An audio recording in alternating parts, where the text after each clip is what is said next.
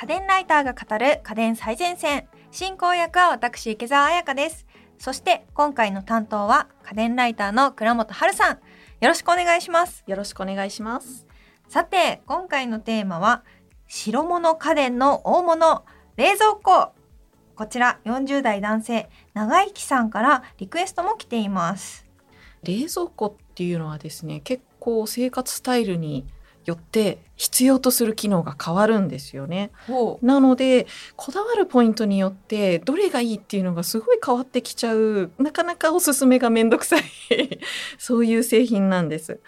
以前洗濯機シリーズをお届けしたんですけれど今回も2回にわたって冷蔵庫を紹介したいと思います。はい、はい、そもそもなんですけどなんか冷蔵庫っていつ買い替えていいのかあんまりわかんないんですけど。大体冷蔵庫の買い替えサイクルはメーカーは10年ぐらいって言います。が壊れるのがですね冷蔵庫を冷やすコンプレッサーがダメになることが多いんですけれども、うんうん、その寿命がだいたい10年ぐらい。とはいえメーカーがだいたい言う10年っていうのはもうちょっといけるっていうこと。なるほど。15年。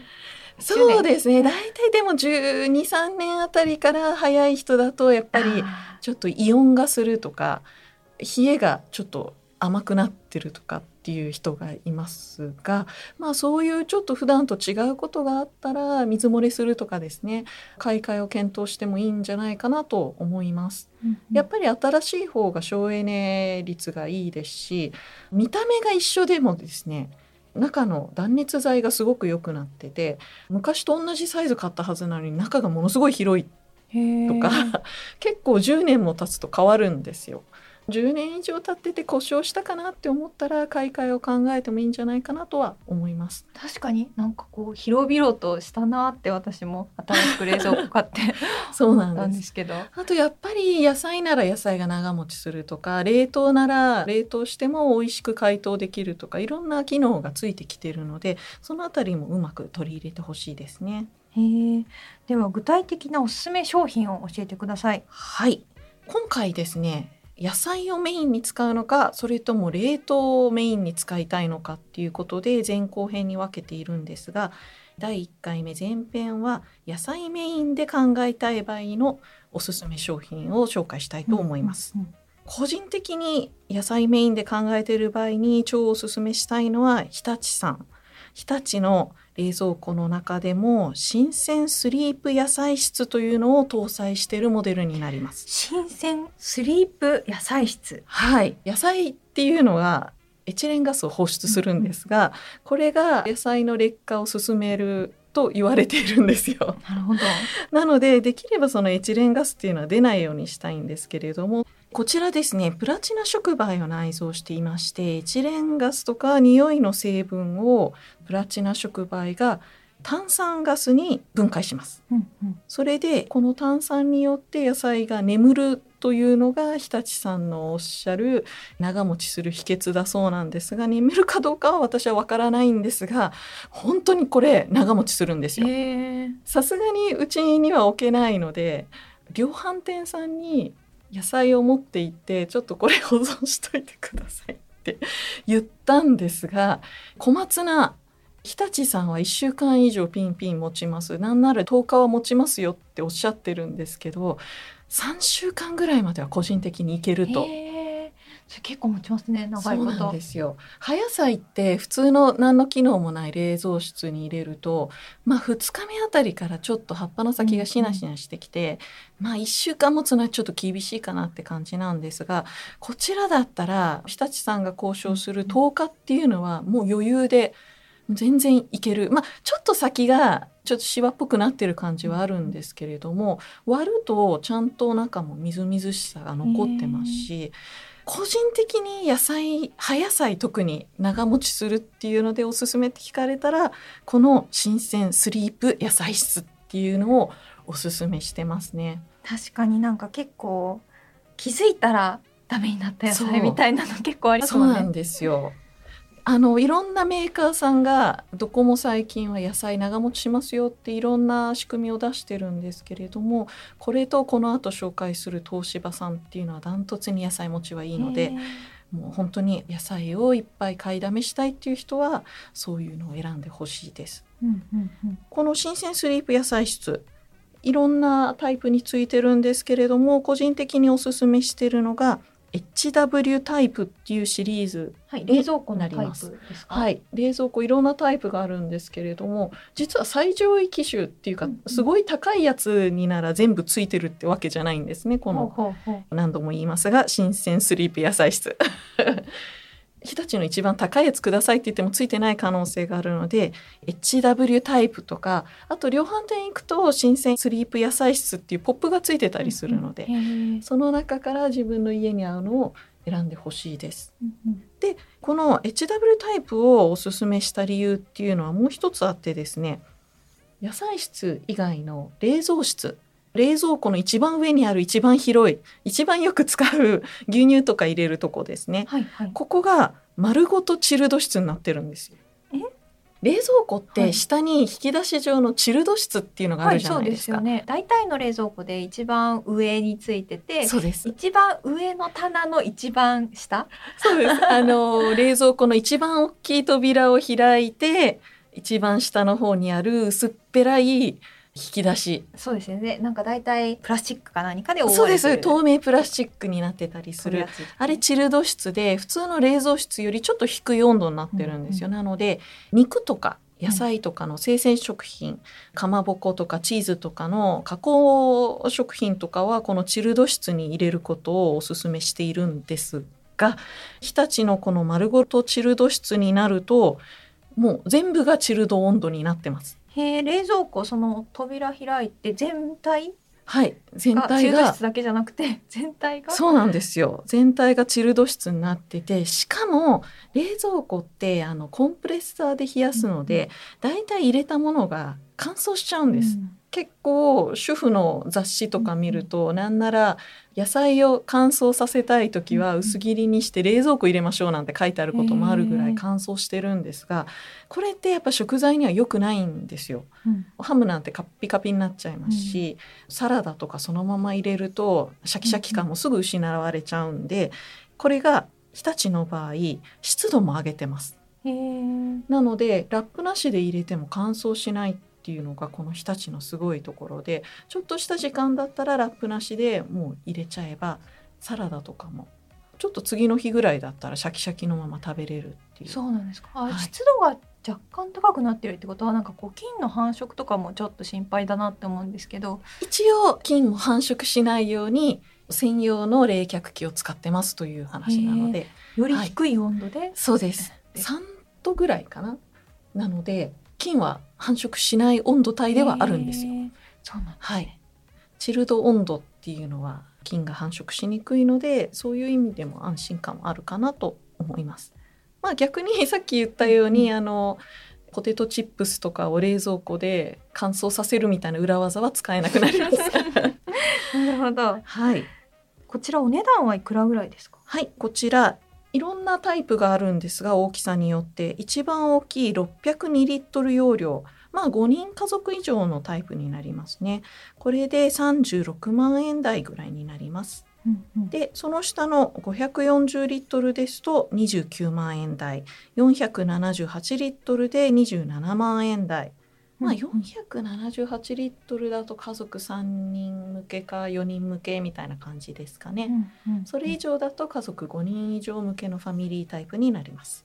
なるほど。で次なんですけれども日立の最上位機種を買っても新鮮スリープ野菜室がないっていう話をしたんですが、今日立でちょっとお高いシリーズになるとぴったりセレクトっていう 機能がついた。はいこれ何かと言いますとですね冷蔵庫って一番上のメインの冷蔵室の下にだいたい大きい引き出しが2つある。うんうんで一つを野菜室で一つを冷凍室にしていることがあるんですがこのぴったりセレクトっていうのはその2つの引き出しを冷凍させるか野菜室にするかを自分で決められるってへいう製え。品え、どういうことですか？なんかオンオフボタンみたいのがある。そうですへえ。で冷蔵庫ってよく使うのは引き出しの上にした方がいいって言われるんですよだから野菜室をよく使う人は野菜室を上側にするとかがまなくて取れるじゃないですかそうですね。はい、なので野菜室よく使う人は野菜室を上で冷凍室をよく使う場合は冷凍室を上にする例えば子供がいる場合は冷凍食品をよく使ってお弁当を作るから冷凍室上だけど子供がいなくなったら野菜の方をよく食べるから野菜に切り替えるとかそういうことができるんです、ね、どっちも冷凍食品ばっかりとかもできるできます。はいその場合は普通のメインの冷蔵室に野菜を入れることになります。でどっちも野菜にした場合でも真ん中に製氷機と横に小さい冷凍室があるんですよ。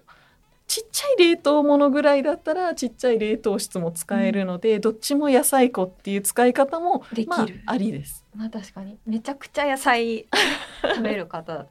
そういう使い方もあ。りかもしれ野菜室普通ので足りないっていう場合でしたらそのぴったりセレクトを選んでどっちも野菜室にするっていうのもありです。でこちらですね新鮮スリープ野菜室ほどは正直野菜やうんうん長持ちしないんですが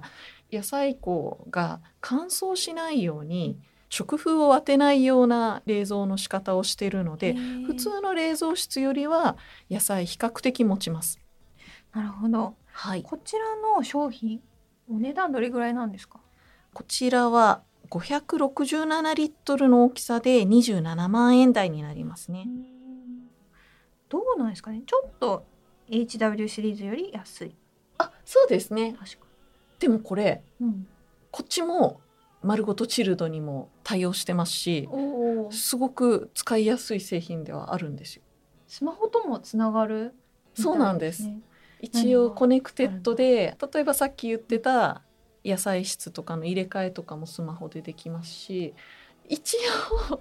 冷蔵庫の中を管理する機能もスマホについてるんですが、でも入れたものを自分で入れなきゃいけないので正直その機能はあんまり使わないかなと思ってます。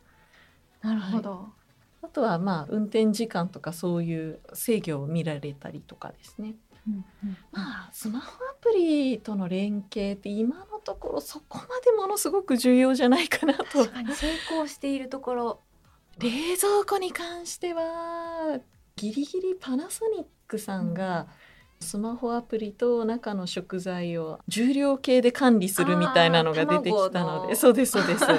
量を管理するそうです。ね卵が何個残ってるかをスーパーとかで重量で分かるようになってるっていうのあるんですが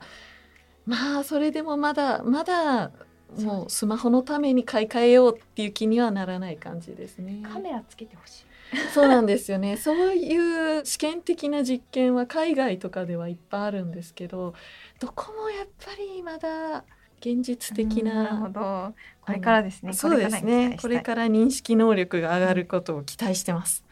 で今回は野菜室で選ぶおすすめの冷蔵庫っていうことなんですけど、で今回紹介した日立の冷蔵庫以外にもありますか？はい、もう一つおすすめしたいのは東芝のベジータというシリーズです。なんかそのまま。そうなんですよ。ベジータって結野菜に強そう。構昔からあるシリーズなんですけれども最初からとにかく野菜のために作りましたぐらいの勢いでこれさっきの日立もそうなんですけど野菜庫が一番真ん中に取りやすやすい真ん中の引き出しについているんですけれども主役やぞと。そうそう 意外にそういうのをメインに押し出した製品って少ない時代からこのベジータさんは野菜庫は真ん中だと、とにかく野菜を取りやすくしてやるんだということでこのベジータさん出てます。もちろんベジータさん野菜取り出しやすいだけではなく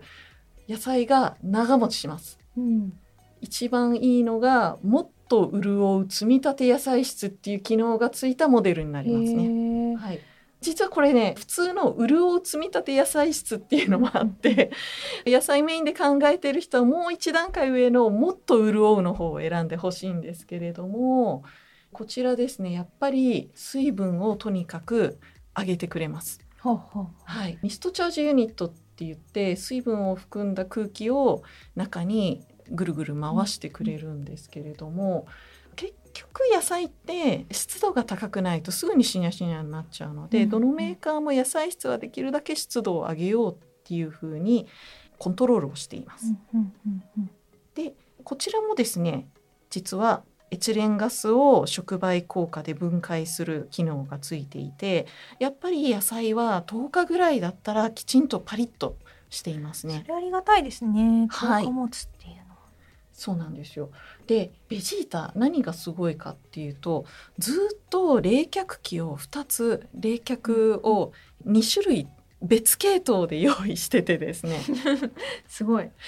普通の冷蔵庫っていうのはやっぱりできるだけ冷凍室を大きく取ろうとかそのサイズの問題で冷却器を1つを使って冷凍と冷蔵全部賄ってたりするんですけれどもこちらは冷却器を2つ使って冷却効率もいいっていうん すごくよくできたコストもやっぱり2系統にするとかかるんですけれどもそれでもちゃんとその冷却効率を考えてツイン冷却にしているっていう面でも個人的にはおすすめしております。なるほど。はい、でこちらもですね冷蔵室に湿度を上げる機能がついていてですねやっぱりハムとかがカピカピになりにくいうんうんこの日立と東芝っていうのは本当に食材を長く保存するっていうのに心配りしてくれる製品なんですね。なるほどなるほど。はい、確かに野菜が持つっていうとね結構嬉しい方も多いんじゃないですか。そうなんですよ。実は本当にね冷蔵庫の奥底で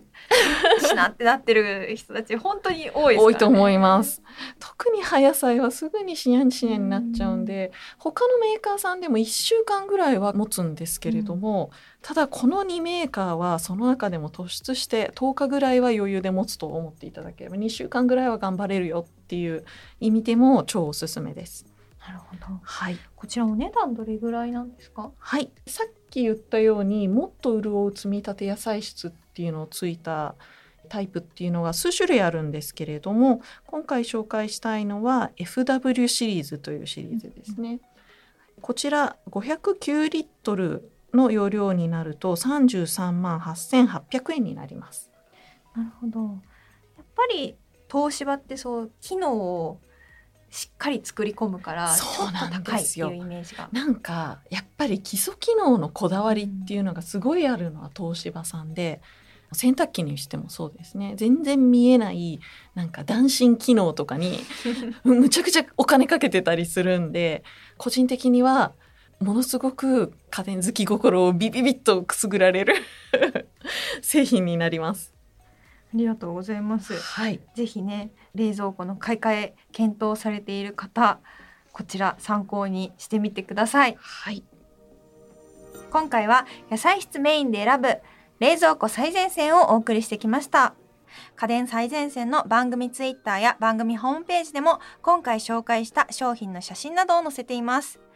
番組ホームページへのリンクはお聞きのポッドキャストアプリの番組概要欄にありますのでぜひご覧ください。そしてここで番組からリスナーの皆さんへのプレゼントのお知らせです。8月のプレゼントはシャープ85おすすめの PC スマホ用充電器の回でもご紹介したモバイルバッテリーにもなる充電器アンカーパワーコアフュージョン5000 3名の方にプレゼントします。応募にはキーワードが必要です。今回のキーワードはかき氷です。お聞きのポッドキャストアプリの番組概要欄または番組ホームページやツイッターのプレゼント応募リンクからご応募ください締め切りは9月15日水曜日です次回は他の切り口からの冷蔵庫続編になるんですよねはい、次回は冷凍庫メインで選ぶ冷蔵庫最前線をお送りしたいと思います。お楽しみに。ここまでは家電ライターの倉本春さんとお送りしました倉本さん来週もよろしくお願いしますよろしくお願いします。